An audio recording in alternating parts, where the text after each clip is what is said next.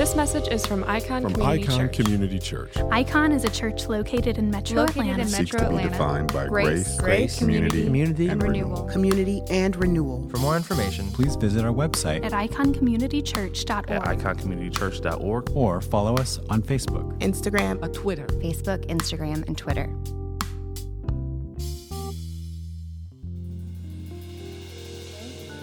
Today's scripture is from the Gospel of John, chapter 5, uh, verses 1 through 23. After this, a Jewish festival took place, and Jesus went up to Jerusalem. By the sheep gate in Jerusalem, there is a pool called Bethesda in Aramaic, which has five colonnades. Within these lay a large number of the disabled, blind, lame, and paralyzed. One man was there who had been disabled for 38 years. When Jesus saw him lying there and realized he had already been there a long time, he said to him, Do you want to get well?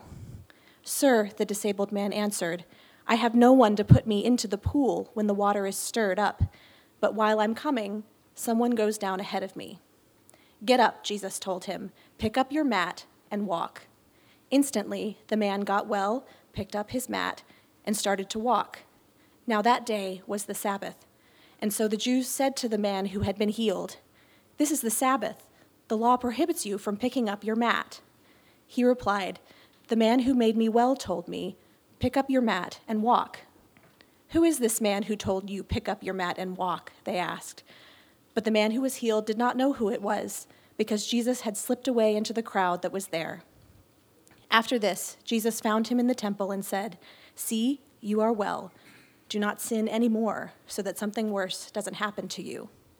The man went and reported to the Jews that it was Jesus who had made him well. Therefore, the Jews began persecuting Jesus because he was doing these things on the Sabbath. Jesus responded to them, My Father is still working, and I am working also. This is why the Jews began trying all the more to kill him. Not only was he breaking the Sabbath, but he was even calling God his own Father, making himself equal to God. Jesus replied, Truly I tell you, the Son is not able to do anything on his own, but only what he sees the Father doing. For whatever the Father does, the Son likewise does these things. For the Father loves the Son and shows him everything he is doing, and he will show him greater works than these, so that you will be amazed. And just as the Father raises the dead and gives them life, so the Son also gives life to whom he wants. The Father, in fact, judges no one, but has given all judgment to the Son, so that all people may honor the Son just as they honor the Father. Anyone who does not honor the Son does not honor the Father who sent him. This is the word of the Lord. Thanks be to God. Let's pray together. Father, as we just sang those words, I pray that this would be true of our hearts that we have come here for you. We have come here because of you. Father, there are so many things that are doubtlessly on our minds heavy things, maybe things that are encouraging. God, all those things are true and they're real in our lives. And yet, God, I pray that it's because of who you are uh, that we are here. I pray that even as we uh, dig into your word, God, you would show yourself uh, to be more present in our lives than ever before. Uh, that we would know that you care to enter into exactly where we are. God, you told us to pray your kingdom come as Natasha just prayed, to pray your kingdom to be here on earth as it is in heaven. And so, God, I pray that just a piece of heaven would encroach into this place right now through your word and through your spirit. In Jesus' name, amen. We have been in this series on, on John, and, and uh, I'm really thankful that we chose this gospel. Uh, because as we've said before, John is so unique and very different from some of the other gospel writers. They're all great and wonderful, but when you really think through just who John is and his goal, you see just how much John kind of wants to make us aware that Jesus is more than just a man, and that Jesus is more than a really good Savior, and that Jesus is more than just a really good example of what morality should look like. He goes out of his way to make sure. You see this in John 20, where, where, he says, These things are written that you might believe that he is the Messiah, that he is Jesus the Christ. So understand, like any story we read, any miracle we, uh, we read, John has written this down so that it would make us bigger believers in Jesus. And it's important because part of this story that we're going to read, we can make it about something other than Jesus. It's often the case whenever, depending on the kind of church backgrounds we have, anytime you get to a story about healing, it immediately turns into how I can get my healing. It doesn't actually make you go, how, how does this make me believe that Jesus is not only, only a healer, but that he's God? What about this? So, anytime we're reading John, he's made his express purpose known. I want you to be a bigger believer in who Jesus is. I want you to understand that Jesus is indeed God. And so, anything we read or study or believe or we hold to here, it should hopefully deepen and enlarge our view of who Jesus is. And so, uh, in, when you think about who Jesus is, that impacts every single thing that you do, the way that you think, the way that you live, what you believe, uh, how you behave. All of that thing, all of those things are affected by who Jesus is. So it, matters that we believe the right things about him. As a matter of fact, our very relationship with him kind of depends on how we understand who he is. That's how we continually grow. So, we're going to talk about another topic uh, today that really should be impacted by our understanding of who Jesus is. So, let me lead with this question Is it okay? Is it ever okay to challenge authority? Like all the people that are like, real, I'm all about challenging. They're all shaking their heads like, that's right. I wait for an authority to challenge. Like, I, I can't wait. I wait with bated breath. We, we, of course, would say, absolutely, there are times where challenging authority is appropriate. If I were to ask you to list off examples of that, history is replete with examples of, of things that we have looked at as acceptable times to challenge authority. The Protestant Reformation, who was the authority? The Catholic Church. The American Revolution, who was the authority? British monarchy. The French Revolution, who was the authority? The French monarchy. Abolitionists and Underground Railroad and the Fugitive Slave Act, people were fighting against that. Who was the authority? The United States government. Let me ask it another way Is it ever okay to have your authority challenged? Less head shakes on that one. Less head nods. I wonder why. Is it ever okay for your authority to be challenged. Immediately, you could think of all the other authorities that ought to be challenged. How often are you okay with yours being challenged? Now, there, there are certain cases where we would all agree, we can come up with some cases and say, yeah, my authority shouldn't be challenged. For example, if there's a child, right, over whom you have some degree of authority or responsibility, right, it may be your child, may not be your child, but for the time being, they're in your responsibility, your care. And so if they were to look at you and go, I don't have to do what you say, you're not my mama, we would say this kid has a problem with authority, right? Because on some level, we've accepted that, that uh, whatever it is that this child needs, they don't know what they need yet. They've been put in my, in my care, so I'm going to know what's best for them in this moment. They ought not challenge my authority here, right? You see, whenever authority is challenged, the challenger holds to a foundational principle, whether right or wrong, there's a certain foundation, there's a certain thing that they hold to, there's a certain paradigm, a certain way of living, a certain view of the world, a certain thing that we hold to that we say, this is right. This is how things should be. And what happens is that authority, whatever it is, again, whether it's right or wrong, we won't talk about that yet, but whatever it is, the moment that something violates that, Let's say that there's something in the status quo, something that's acceptable, the, the, the, general culture accepts a thing, but it violates some value or something that you hold to that, is, that you believe is absolutely true, then it's time to challenge it, right? If there's something that you just think this is the way life should be, this is the way things should be done, we all believe, right? There are certain things that guide us. There's an inner authority that guides what we do and what we won't do. Now, call it whatever you want. There's something inside of you that governs whether or not you will think a certain thing, or whether or not you will do a certain thing, or whether or not you will allow or tolerate a certain thing, what you will believe, what you won't believe. There's an inner authority that's dictating these things. These things in our mind that says things ought to be done this way. People ought to act this way. People should speak this way. Now, the reason why I have to bring this up is because I don't care who you are, you have something that's guiding you in that way. And whatever it is that you're using, a good portion of that is very subjective. Now, you're not going to believe that some of those things are subjective, especially if you're good church folk. Because here's what happens there are things that subjectively you create or have been created for you and kind of hoisted upon you, maybe at childhood, a, a paradigm in which you judge the world and function. And then if you grew up in church, uh, you have enough scripture to, to lay on top of it or to sprinkle over it. So now that authority is what you call biblical authority. But it, it actually may not be at all. It just happens to coincide with this subjective authority you're holding to. You follow it?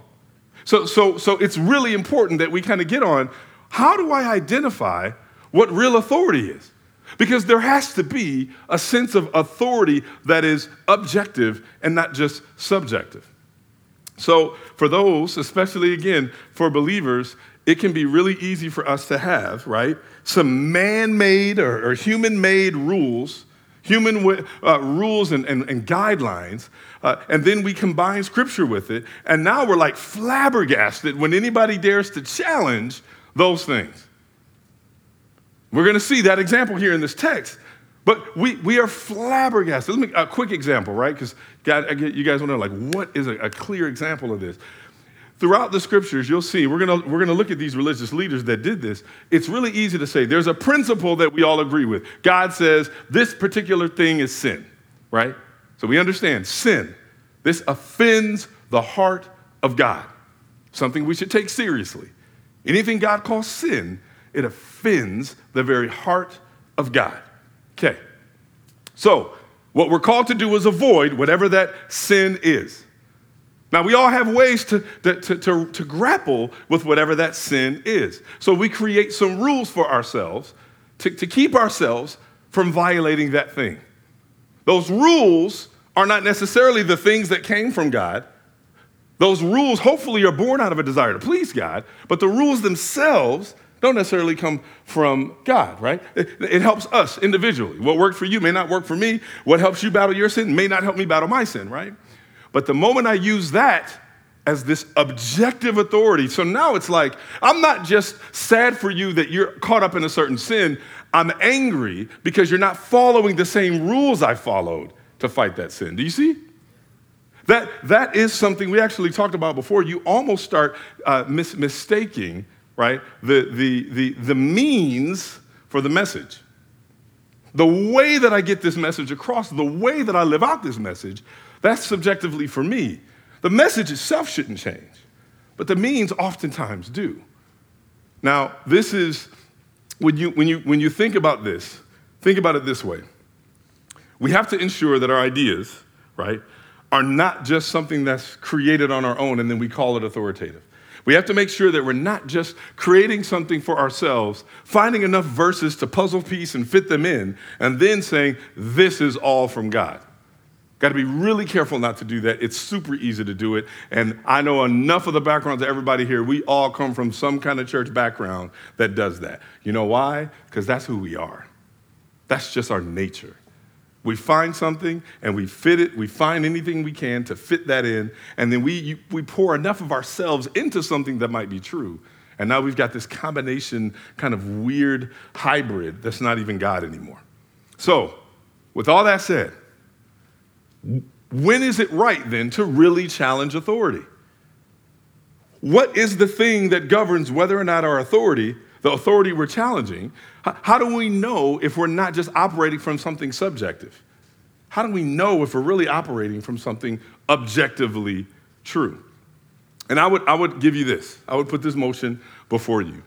Challenging authority should happen whenever the heart of God is not adequately displayed. This is vital for the challenger and the challenged.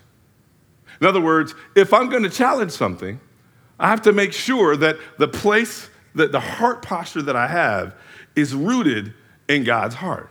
In other words, the heart of God is the only objective authority by which we challenge and by which we are challenged. That's it. So it's like if I'm challenging something, hopefully I'm challenging it because it's the heart of God that's not on display that's causing me to go, I've got to say something. I've got to speak out into this. I've got to do something about this because God's heart is not being imaged well. And this is the case in our text today. This passage, John 5, 1 through 23, this is the story, famous story, the healing of a paralyzed man, and it's also the story of the Jewish leader's response. We're going to talk about the, the, the healing of this man and this incredible miracle. But I actually think that sometimes it's, it's common for preachers, especially, for us to focus so much on the miracle and miss the man completely.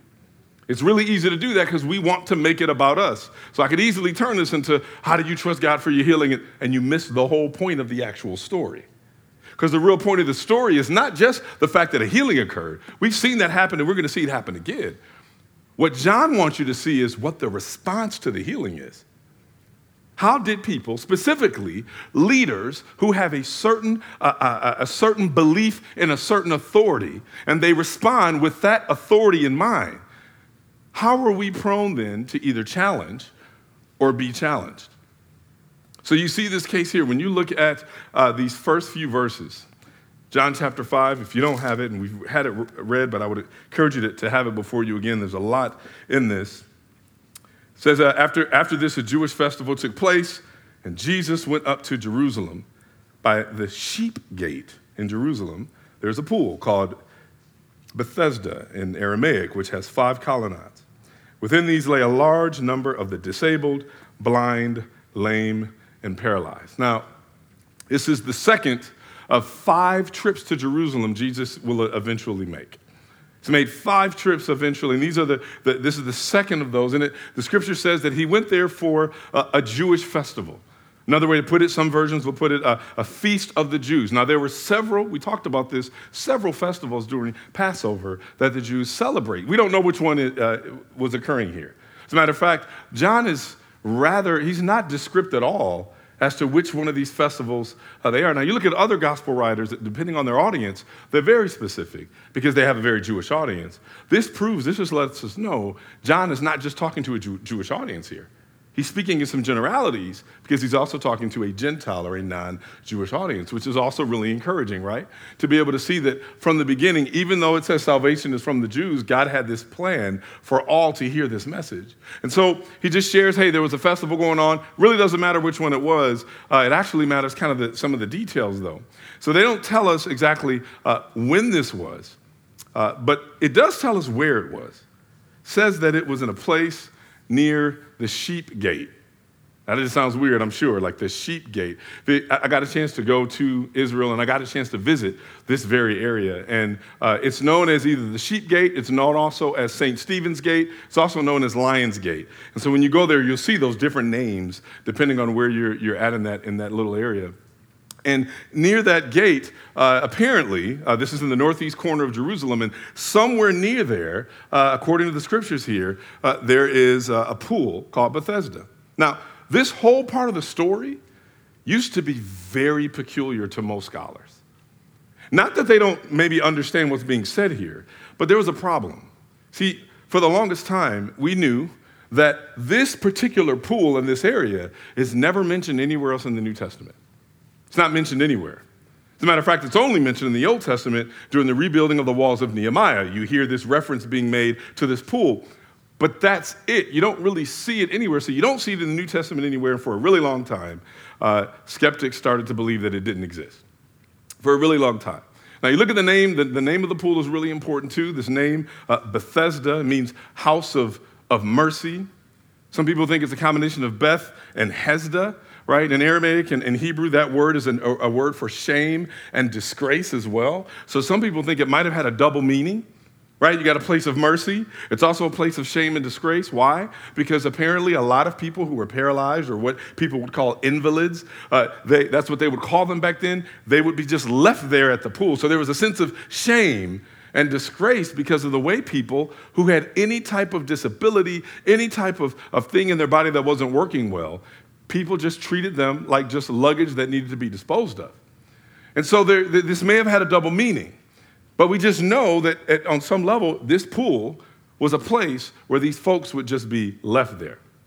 Now, as I said, uh, people thought that this was not uh, a real place. They started wondering uh, if this was even there because they couldn't see any more evidence. They didn't even find much in the way of archaeological evidence. They would look up structures around that area and they just couldn't find it until the 1800s. they had done some excavations near this area known as St. Anne's Church, which is right near Lion's Gate or Sheep's Gate or St. Stephen's Gate. And what they found were two pools that were right next to, not far from, the gate within this area. It had been built upon and built on top of things, and churches would be built. That church, by the way, had been there since about 1100 AD, so it was really old. A lot of things had been on top of that. And as they were excavating, they find these two pools. I actually got a chance to go to those pools. And what's interesting is, you know, the scripture says that there are five what they call colonnades. These are also known as porticos if you have a King James Bible. It just means porch. And when I went there, you can count them five porches right there. And it was just incredible to be able to get a feel for just how real this kind of a story is. Like, this is, if nothing else, these details are very real. And you see uh, the, the evidence that this uh, pool, these pools actually existed. And when you go there, it's interesting. You see these two pools with this little thing that connects them. And you can see like they're trapezoidal shaped, and, and one's a little bit larger than the other. And you can almost imagine just people being left on these different porches, just hoping to get into the water. Now, uh, the other thing we have to know is when you, uh, depending on what version you have, I don't know if you notice, like in our Bibles now, you'll notice, and I don't know if you ever wonder about this, but you'll notice that a verse is kind of skipped here. If you look at uh, the CSB Bible, it goes right from three to five. Why would that even be, right? Well, part of the reason is because verse four then in some versions include verse 4 uh, talks about how uh, uh, it's a, it's a, there's a story about possibly an angel that would come down and stir the pool right and in stirring the pool they believe that then folks will be able to go and be healed. Now the most reliable manuscripts we have don't have this and most people think that might have been added to add some color and some commentary to what was going on. Um, but so, so was there an actual angel stirring? We don't know for sure. Uh, people seem to really believe that something was happening though because that's why they would have been left there. And so, so that it makes sense then when you get to verse 5 and you see what transpires. You get to verse 5, one man was there. Well, first, real quick, verse 3 it says there were a large number of the disabled, the blind, the lame, the paralyzed. So we know this was a place that a lot of people were left hoping to be healed. In verse 5, one man was there who had been disabled for 38 years. And when Jesus saw him lying there and realized he had already been there a long time, he said to him, Do you want to get well? Imagine. I mean, we all have something, right? Something we've been struggling with, or something that we've been dealing with, or something that's been nagging us. But imagine having something like this for 38 years. I mean, how long is too long before you just give up, right? Year one, you get brought. Uh, this man has probably been brought, it's been tradition for everybody. He's probably been brought there every year just hoping this would be the time. Because people would constantly just be brought to these places over and over and over and over again, just hoping that something might heal, hoping something might happen. So this man's been there for 38 years, somehow still there, somehow still hoping, somehow having some degree of faith that something might help him. And Jesus sees him, and then he says, Do you want to get well?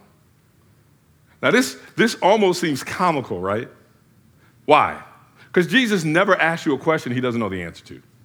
That's just something we need to know. He, whenever Jesus asks you a question, it's not because he's inquisitive, right? It's not because he's like, you know, I, I'd love to add to my knowledge base. Can you give me this? Jesus is never that. He's omniscient. He's God. He knows everything. Uh, we saw this earlier, right? Because when he saw Nathaniel, when he met Nathaniel, Nathaniel was shocked at how much he already knew about him. When he saw the woman at the well, he was shocked at all the things he already knew about her. Many times, Jesus asks us questions so that we get moved by our own answers. Many times, we have to hear ourselves even answer to be able to get to know what's really true within me. See, a lot of times we have friends that don't ask us the right questions. We have a lot of people that actually don't know uh, how to dig to the very core of where we are. And a lot of times, as friends, we aren't encouraged to be those kinds of friends, right? We're encouraged to be the kind of people that are just going to really make you feel good and encourage you, which is important and we need that. But sometimes we need to ask questions that are going to press into maybe where your deepest needs are, maybe where your deepest fears are, or maybe even where your deepest sin struggles are. So when Jesus asks a question, it's not just so that he can get more information, it's for you to actually be moved by those answers. Maybe move to a place of repentance, maybe move to a place of comfort, but it's there to really move you. It's not really to move or inform him. So we asked him this question Now, here's where this text could often, in my opinion, be a little abused. Because many times people can look at this, and here's the application we get from this. Jesus looks at this man, sees already, he knows, the scripture says he realized he had been there a really long time.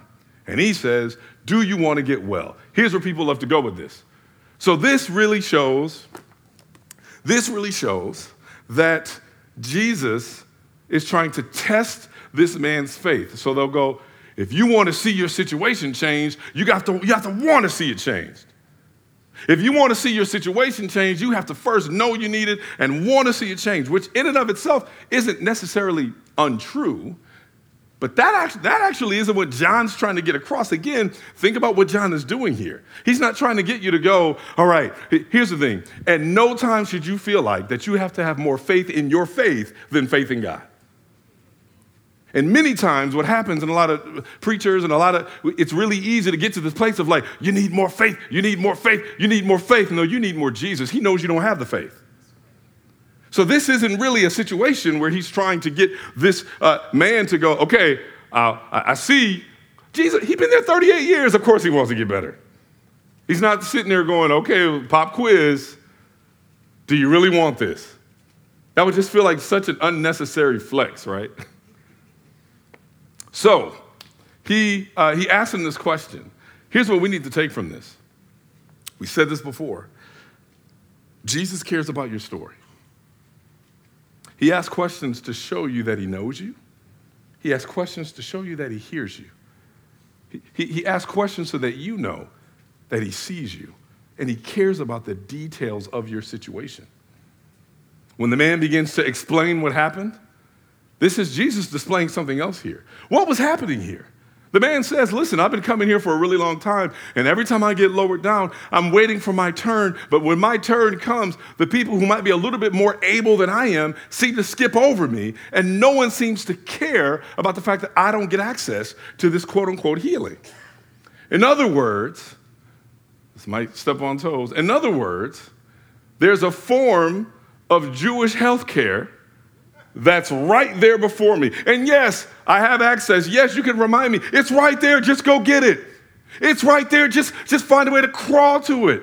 It's right there. Just make your way because it's there. There's nothing else we need to do but to tell you that it's available. Figure out how to get there. That's all people have been telling them. It's like when I'm watching all these other people who know how to exploit the system so that they can get some of their needs met, but I don't. You see, Jesus sees a real brokenness in the way this system is working right now. Do you see that? There's a whole, this, these folks, this is their last chance for health. This is the last chance they have to find a way to, to remedy some of the brokenness in their bodies. And they just believe all I've got to do is get in the water. If they believe the angels are stirring it, I just got to wait to get there, wait for the angels to stir, and then get in the water, and I'll be healthy. This man's been there 38 years, couldn't even get in the water because people have just pushed him aside. See, if you don't believe that Jesus doesn't care about your story and how it connects to even broken systems, this isn't the Jesus that you see in the scriptures. So you see this man who is telling him the story, and he's like, Here's where I am. Uh, the system has really failed me. Everybody else has access to this health care, but I don't. It's in front of me and it's technically available to me, but everybody else can take advantage of it. And this is where I am, and I don't really know what I'm going to do, and I just need somebody to lower me there. And he said, Get up, pick up your mat, and walk. And instantly the man got well. And he picked up his mat and he started to walk. Now, that day was the Sabbath. Now, real quick, just a quick aside. The fact that this man goes out of his way to explain how bad the system had failed him, clearly watching other people benefit on some level from a system that was, in theory, supposed to be available to all, right? Because things can ostensibly look like it's available to all, but then in reality, it, it's not available to all. But then for those, those of us who have it, we can just say, it was available to me, it's available to you, good luck. He's just been in that for a minute. And now Jesus sees that. You know what he does? Immediately he goes, with just his words, you're good. With just his words, he says, get up and walk. There's something about his words here that, that in many ways reminds, should remind us of like the creative word of God we see even in the beginning. Like you just see this kind of creative power in the word. When Jesus uses his word, he's showing you something. He's showing you the similarities between God the Father. That no one has creative power, healing power just in their words outside of Yahweh God. And for Jesus to do that, he's, you see, John is trying to show us that Jesus is more than just a good man. So, so he says these words to this man, and the man picked up his mat and walked. This evidence of complete healing. Now, some scholars believe that maybe uh, because of the, the, the, movement of the, the waters, uh, they think that maybe there may have been some healing qualities in the water, and some people might be healed temporarily, and they would have to come back again and again and again. And so, this picture of this man getting up and walking, he'll never have to go to that water again. There's this picture of complete healing that happens. And this is one of those interesting miracles where Jesus performs without any real sign of faith on the part of the beneficiary. That's really interesting, right? There are certain cases where Jesus heals completely regardless of whether or not the person, the object of the healing, has faith. Want another example? Remember uh, when Peter loses his temper, cuts off Malchus's ear? And then Jesus is like, no, no, no, that's not how we roll, Peter. Give me your ear, man. I got you, I got you. And just kind of pats it back on and heals again. Can you imagine how crazy that would have been, by the way? Imagine that dude telling the story like, yo, my ear cut off completely. And this dude, I don't know, spit on his hand and just rubbed it in there real quick. That'd be a crazy story. There's no evidence of that man having faith before that. We got to be careful. Like, when did we start saying that it's almost kind of a voodoo quality to God when we talk this way? Before you get this, you got to have this faith. Before you get, you know that the majority, for, for, almost every one of us, it wasn't our faith that even got us here, right? It was God pressing through cold hearts that got you before you ever responded, right? There's got to be on some level a sense in which I have to realize God had to really do something, had to press into me before I ever reached out for Him. And so, this idea that you almost have to be like, well, your healing doesn't come until you have this, we've created a works based miracle salvation, and that's not gospel. So this man, no real evidence of any real faith, and we've got several examples in the scripture where there are people who don't really have evidence of faith, uh, or even on, on their part, even, even a sense of repentance sometimes. It's just the grace of God, the mercy of God that's on display here. Now, this man gets healed, and you have this incredible situation, and then John throws in this detail. That day was the Sabbath, and that matters because is going to get back to authority and tradition and how we choose to view who God is and all that. And so he picks up his mat, he walks, the day was the Sabbath, and verse 10 And so the Jews said to the man who had been healed, This is the Sabbath. The law prohibits you from picking up your mat.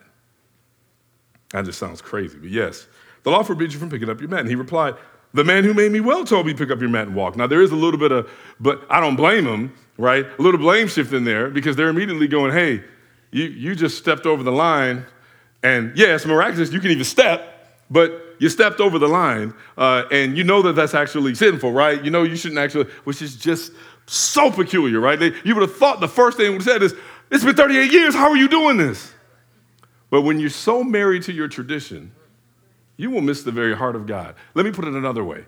When you're, this is going to sound really controversial, you can be more married to the Word of God than the heart of God. Please hear this. You can be more married to the Word of God than the heart of God. Now, you might say, why are you splitting the two? That's not right. They should be synonymous. Well, in theory, they should. But the problem is, we just started at the top. You can have your idea of what the verses say and still have your own personal renderings of how things should be. All you've been doing is marrying your verses to your own subjectivity, right? You've just been marrying verses to your man made, woman made, human made, whatever pronoun we want to throw in made thing. You've, you've married that and then said, okay, that's God's word now. See, that's what they were doing. See, when they, when they look at him and say, You're carrying your mat, why are you doing this? You know why they did that? Because they knew that the scripture said, Remember the Sabbath day and keep it holy. And so much of the way they viewed their life was rooted. A really, a lot of your, your learned Jewish rabbis had tied holy, holy living and what it meant to please God to how they viewed the Sabbath. It's really important. Because again, God's word does say, remember the Sabbath and keep it holy. And they were going, this is a mandate, and it is. It's not a, it's not a, a, a suggestion, It's not a if you get around to it. So, y'all, please hear that. Jen preached an incredible sermon about Sabbath. Remember that. Somehow, some way, we have to figure out how to remember the Sabbath, set it aside, keep it holy. It must be something other, and there's a whole lot in that, right? So they, they, they knew that, that it said that. But then they had to figure out okay, well, how do we ensure that we don't break this? I got it. Let's create a bunch of rules to ensure we don't break it. So they created rules. Matter of fact, they created uh, not only rules, they wanted to ensure that the Sabbath law was not broken, so they defined 39 types of work that were forbidden on the Sabbath just to make sure nobody broke the rules. See, once you get to that place, you've kind of opened up a whole other box. Once you get to that place, it's almost like this don't go to this area. Great. You know what we're going to do? We're going to create a, a, a, a, rope around that area. All right, here's the rope. Oh, but you know what? Somebody might get close to that rope and they want to get in the area. Let's create a rope around the rope. So they create a rope around the rope. You know what? That rope is real flimsy. Let's create a fence around the rope, around the rope to make sure. The moment you see somebody jumping over that first fence, you're in sin. Why? I'm not tempted to jump over that rope. You would have been. I'm, I'm not tempted to go to that rope. So why is it that you're holding me accountable for rules about rules about rules about God's heart versus just God's heart? That's what they did. So there were 39 different categories of work. And if you violated any of those 39, that would be it. I have a few of them here. This actually comes from some of the, the some of the, the, one resource of some of the biggest rabbinical commentary on the law, known as the Mishnah. And here's something that it says: the main classes of work are 40 save one. That was always a, a way that they would always describe the word 39. 40 save one. Sowing, plowing, reaping, binding sheaves, threshing, winnowing, cleansing crops, grinding, sifting, kneading, baking, shearing wool, uh, washing or beating or dyeing it, spinning, weaving, making two loops, not one loop, making two loops, weaving two threads ordered to sew two stitches, hunting a gazelle, slaughtering or flaying or salting it or curing its skin, scraping it or cutting it up, writing two letters, erasing in order to write two letters, building, pulling down, putting out a fire, lighting a fire, striking with a hammer, taking out uh, from one domain to another. These are the main classes of work, 40 save one. Now, there's a lot there. Now, this is, this is not even to, to, I think sometimes people will look at this even and go, those silly whatever. That's us. This is not about looking at like other groups of people and go, they're just so crazy. That's not it. This is us. This is all of us. If I think that there's a chance that that might be sinful, I will, cre- and it's not necessarily bad, right, to create rules or uh, rules of wisdom, ways to live by for yourself to ensure that you don't fall into sin. There's nothing wrong with that. It's when you systematize that and then you command everyone to follow your rules that you've now created a different religion. And then you think because you have tangentially some scripture to base it on, guess what? All those fences and ropes, that's now biblical. You hear that? That word doesn't always mean what you think it means. I don't even, it's hard because we need to be able to follow God, the scriptures for sure. But here's the thing ensure that if something is biblical, that it is not only reflective of God's word, but it's reflective of God's heart. It can't just be, y'all, if you just look at the history of the church, some of the most horrible atrocities have been justified by Scripture. And many people, specifically people from outside the community of faith, will look at that and use that as a really, in their argument, in their opinion, a valid argument to say, why would I even trust any form of systematized religion when I look at how they have weaponized these things they call holy scriptures to harm people? And you can't just go, no, that's not true, because it is. It just is to the extent that people have used the scriptures sometimes to make scientific arguments in places where those scriptures were never meant to be a science book. But we use it, and now we fight with it. See, the truth of the matter is how do I ensure that, the, that yes, I know the scriptures, and we need to love the scriptures to the extent that it reveals the heart of God to us, and that we can engage the heart of God? So we should be able to look throughout history and go, yep, you're right. They were trying to use scripture, but I can tell you right now that in that example, they were not marrying the heart of God. I can show you from the same scriptures where the heart of God should have stopped them from doing this, but it didn't. So, in this, when you, when you look at this case, they're looking at, at this man who's carrying his mat, carrying it and walking and violating one or two of the 39 listed things that you're not supposed to do on the Sabbath. And they're so overwhelmed by the rules being violated that they're not overwhelmed by the mercy of God. Your rules can inoculate you against the mercy of God. The things that you actually think are biblical when it's not married to God's heart, you'll actually not only overlook God's mercy, you'll get angry and even hate God's mercy for it. You'll get angry. You'll be like, I, wait, no, no, that God, I, God, I'm, I'm for you as long as you keep living within the box I created for you. I, it's not like, don't get me wrong. We, sometimes we go too far when we're like, don't put God in a box. I say, don't put God in a box he never created for himself. God tells us things about himself. He'll never violate his own uh, uh, message, he'll never violate the things he shares about himself to us.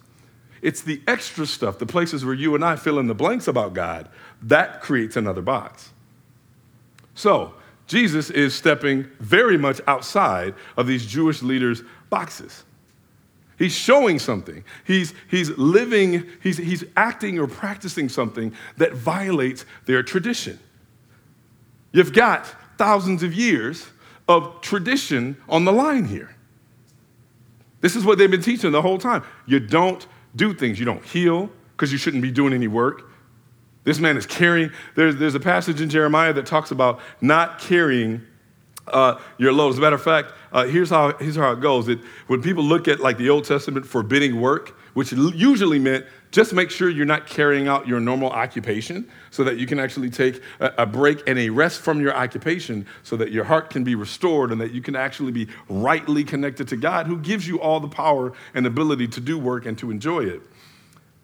So this meant don't bear loads on the Sabbath. Here's what Jeremiah says This is what the Lord says Be careful not to carry a load on the Sabbath day or bring it through the gates of Jerusalem. Do not bring a load out of your houses or do any work on the Sabbath, but keep the Sabbath day holy as I commanded your forefathers. Don't do work. The loads, that's what they were talking about, was not talking about, hey, the mat that you happen to be sleeping on because you're really, really sick and you can't do anything. Hey, if you happen to miraculously be healed, just leave the mat there. That's not at all what this was meant to communicate. So here's what we have to know we have to really be careful about how much of tradition becomes our authority. How much of the things that you hold on to, or the things that you believe, or the things that you have maybe even communicated, how much of that is rooted more in tradition than actually the authority of God's word and his heart? Sometimes there are traditions that are good. I'm not anti tradition. The degree to which tradition helps us engage God's heart, we should continue to hold on to it. But you know, generationally, there are things that maybe certain traditions don't, don't do that anymore. So we don't necessarily need that tradition. We create something new to engage God's heart yet again. And a lot of times, traditions begin to outlive their usefulness because maybe one or two generations ago that tradition was really vital because of what was happening in the world, what was happening in the culture, and so it made sense. But now it just doesn't. It's actually kind of irrelevant to where we are right now. So, in other words, sometimes tradition is really good, and other times tradition is just peer pressure from dead people. That's it. There are people who felt a certain kind of way a really long time ago because of issues they were dealing with then. They created traditions. Those issues are no longer the issues. There are new issues, but now you feel like you've got to keep holding up that tradition, even though that in and of itself is just the fences and the ropes and not God's heart. This is what Jesus is facing. This is why they're looking at him now. This man has been healed. It's been 38 years. This man has been healed. If their heart had been melted by the very presence and the very heart of God, there's no way they would fix their mouth to say the things that they say.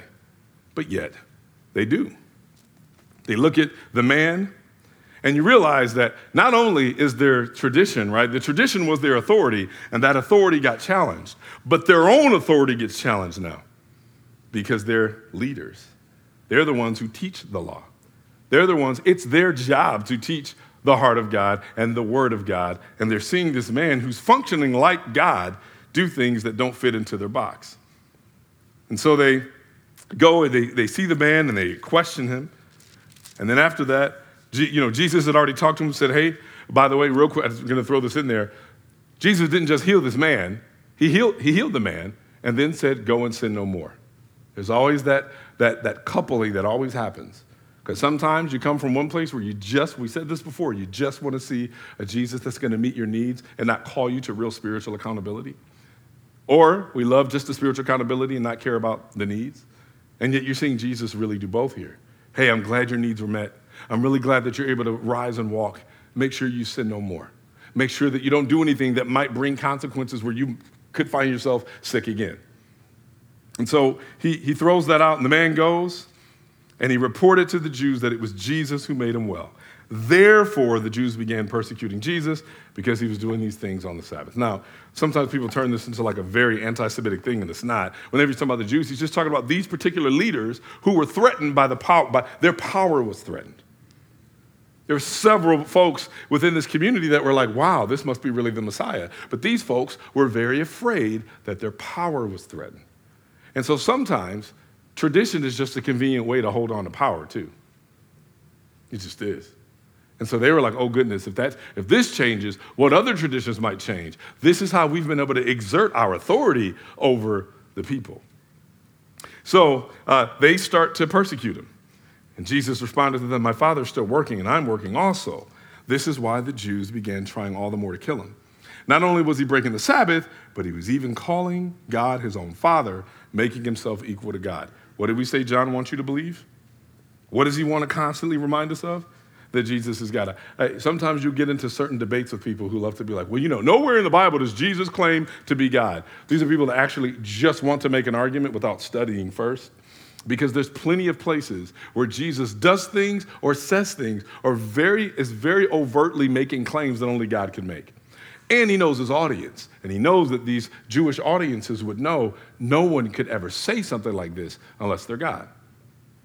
And so when he, uh, when he does these things, they realize when he says to them, and he knows what he's saying, hey, uh, my father's still working and I'm working also. He's, he's making himself equal to the Father. He's making himself equal to God, and that just incenses them. And he sees that. And he says, Truly, I tell you, the Son is not able to do anything on his own, but only what he sees the Father doing. For whatever the Father does, the Son likewise does these things. For the Father loves the Son and shows him everything he's doing, and he will show him greater works than these, so that you will be amazed. And just as the Father raises the dead and gives them the life, so the Son also gives life to whom he wants. The Father, in fact, judges no one, but has given all judgment to the Son, so that all people may honor the Son just as they honor the Father. Anyone who does not honor the Son does not honor the Father who sent him. This is a very big theological statement. It's one of the first real theological statements Jesus makes about himself and his relationship to God the Father. Because he ultimately says, listen, everything I'm doing, I'm doing because this is what my Father does, and we're one. He's making a claim about himself that honestly would be very blasphemous based on the, the, the, authorities that were, the ways that they had been taught to understand the scriptures, the ways that they had been teaching others to understand the scriptures. So they look at this, they're looking at Jesus making these claims, healing people, violating these rules that they think are, are, are biblical and authoritative. And they see Jesus doing these things, and they look at him and they go, We got to get him out. We, we've got to get him out because our authority is challenged. So here's this is a big question. What, what authorities do you have right now that are threatened by Jesus? Like honestly, what what he, he, here's how you know it, right? If somebody comes and goes, "Hey, based on what we what we know about who God is, this right here is something that might need to change," and you're just threatened, or you're like, "No," your your knee jerk reaction is, "No, that can't be true because my grandma always said, X, Y, and Z. That, that, that, can't be true because my dad always told me, or, or my, this relative was a pastor and they always told me this. It's not necessarily, um, man, you know, I, I, I got to think about that because, okay, I can see where God's word says this and I'm trying to wrestle with maybe where God's heart is here. It's more like, no, my upbringing teaches me, or no, what I've experienced in my life tells me. Because sometimes our experience is the authority. Sometimes our familial connections are the authority. Sometimes our pain is our authority. Sometimes our woundedness is our authority. I've been hurt, this hurt me. This gives me now the authority to determine what actually is good or bad, what actually is healthy or unhealthy. That's not necessarily true either. Sometimes you can be hurt, legitimately hurt, in, in deep pain, and then run to other unhealthy things that might self soothe in the moment, but still not be reflective of God's heart. But because you've been wounded so deeply, nothing can cut through to that because that has become your new authority. So, what are the authorities in our lives? Like, what do we really hold to? Because Jesus comes to actually crush those areas of false authority in our lives. Not because he just says, I'm so excited to be able to go crush authority, but because he realizes that if you understand where real authority comes from, then and only then do you know what true, authentic grace and mercy is. That's when you truly know, because ultimately he says, In my authority, I see exactly what you really need. In your authority, you're not capable of knowing fully what you really need. And if you're not capable of knowing what you really need, you're not capable of going after what you really need. And so, on some level, that authority has got to change. I say this last thing.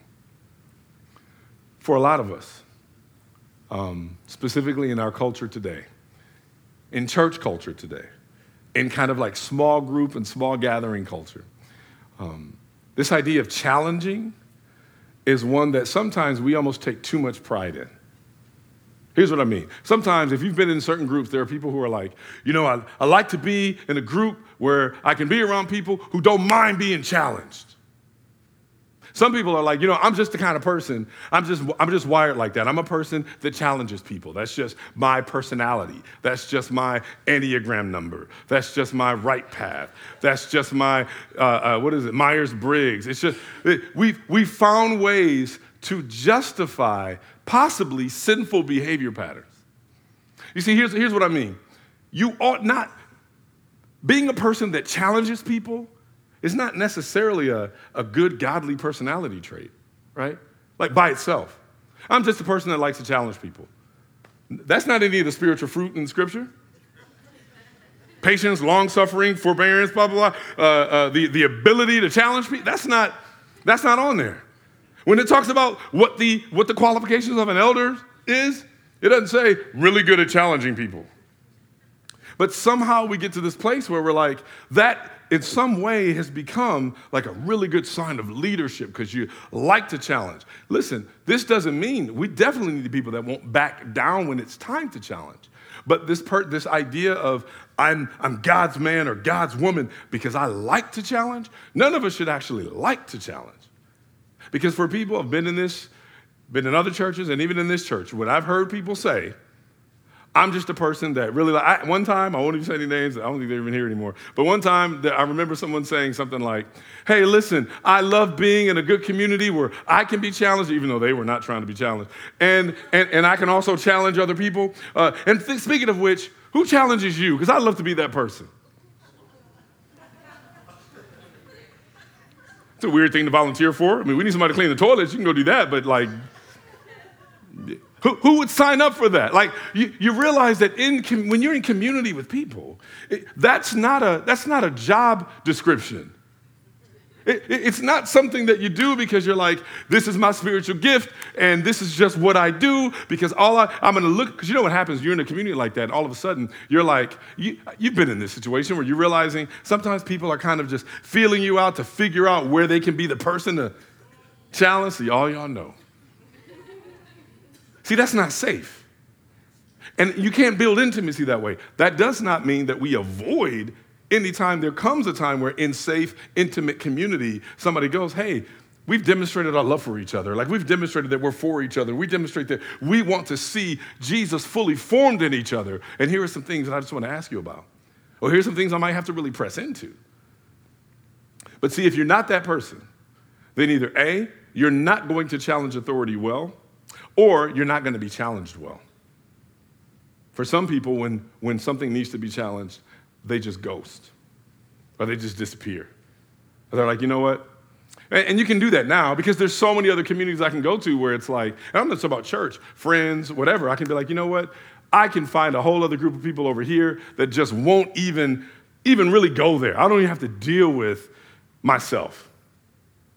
So who can I find to be around so that I can really hide from myself? See, we've got to be in a place where either A, We are in the place of these uh, religious leaders, and we've got our traditions, we've got our scripture, we've got our theology, and yet we don't have God's heart. And somebody, through the power and the grace of God, comes into our lives and says, Hey, by the way, there's a gap between what you're saying and what you're believing and where God's heart is. And that has got to press into us. That has got to do something to us. If we're going to grow as a church, if we're going to grow individually, it's got to be because we're like, I'm going to be, I need to be open to A, challenging when it seems like it's time, and receiving loving challenge and correction when it might be time. And guess what? There are going to be a lot of sacred cows that get killed in this process. There are going to be things that you held to that you just thought was gospel, and it's not. And there are going to be things that you think are gospel that got you through some things but it's still not gospel. It's just God's grace and mercy that it did. Doesn't mean it's gospel. And the work of growing and going deeper is the work of kind of breaking and even divorcing some things that are unhealthy with things that are true about God. Because what God wants to do in reforming us and changing us is cutting away everything that's not like Him. And He does that through love, through correction, through comfort, and through challenge.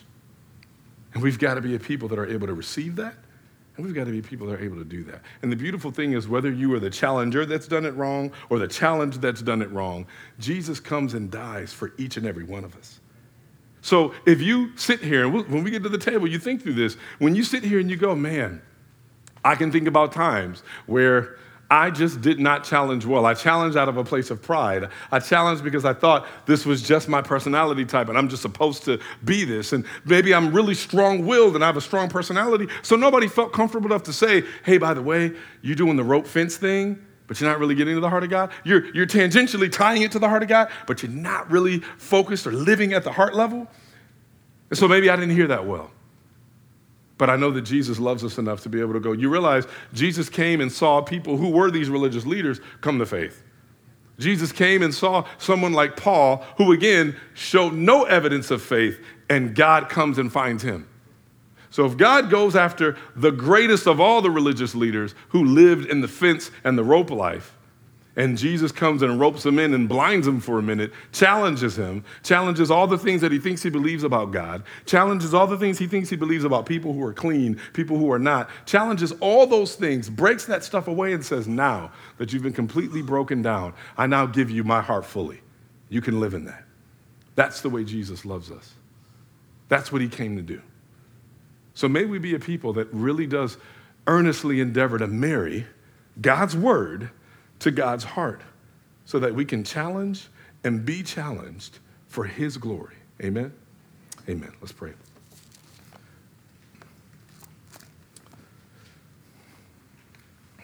Father, thank you for your abiding presence and your abiding love and the ways that you do not leave us. God, we have so many places in our life and so many places in our heart where we construct different levels of authority, different levels of ways of thinking, ways of functioning. And God, some of those things are good with a little g. But God, let us only see the things that are good, big G, with things that are purely your heart. Let us know when it's time to press on heart issues, not the, the, the, the other kind of ancillary issues. God, I feel like that we need a, an enlarged view of who you are over and over again. So, God, the, the places in our lives where we refuse or we hide from being challenged with your heart, God, will you break us? Father, would you give us a, this, this deep longing for your heart? I, I pray that you would give us this deep dissatisfaction with all of these things we've created for ourselves to avoid that. Father, we know that it's, it's incredibly uncomfortable sometimes. It's incredibly uncomfortable to get things that were, comf- that were comfortable and, and muscle memory, to have those things stripped away. Father, those things can be really hard and, and, and it can be painful. God, I pray that we would see that true union with you, true walking with you, Father, it overtakes any other thing that we thought was a comfort. It overtakes anything that we thought would help. God, and it's lasting. So, God, I pray that we would be moved again by your heart. God, I pray that we would never divorce your word. I pray that we would never uh, forget the fact that we don't know your heart without your word. God, I pray that we would never exalt anything else other than your heart first. Pray for our church. Pray for us individually. And I pray this is done in your name. Amen. Thanks for listening to this message from Icon Community Church. Please visit us online at iconcommunitychurch.org or follow us on Facebook, Instagram, and Twitter.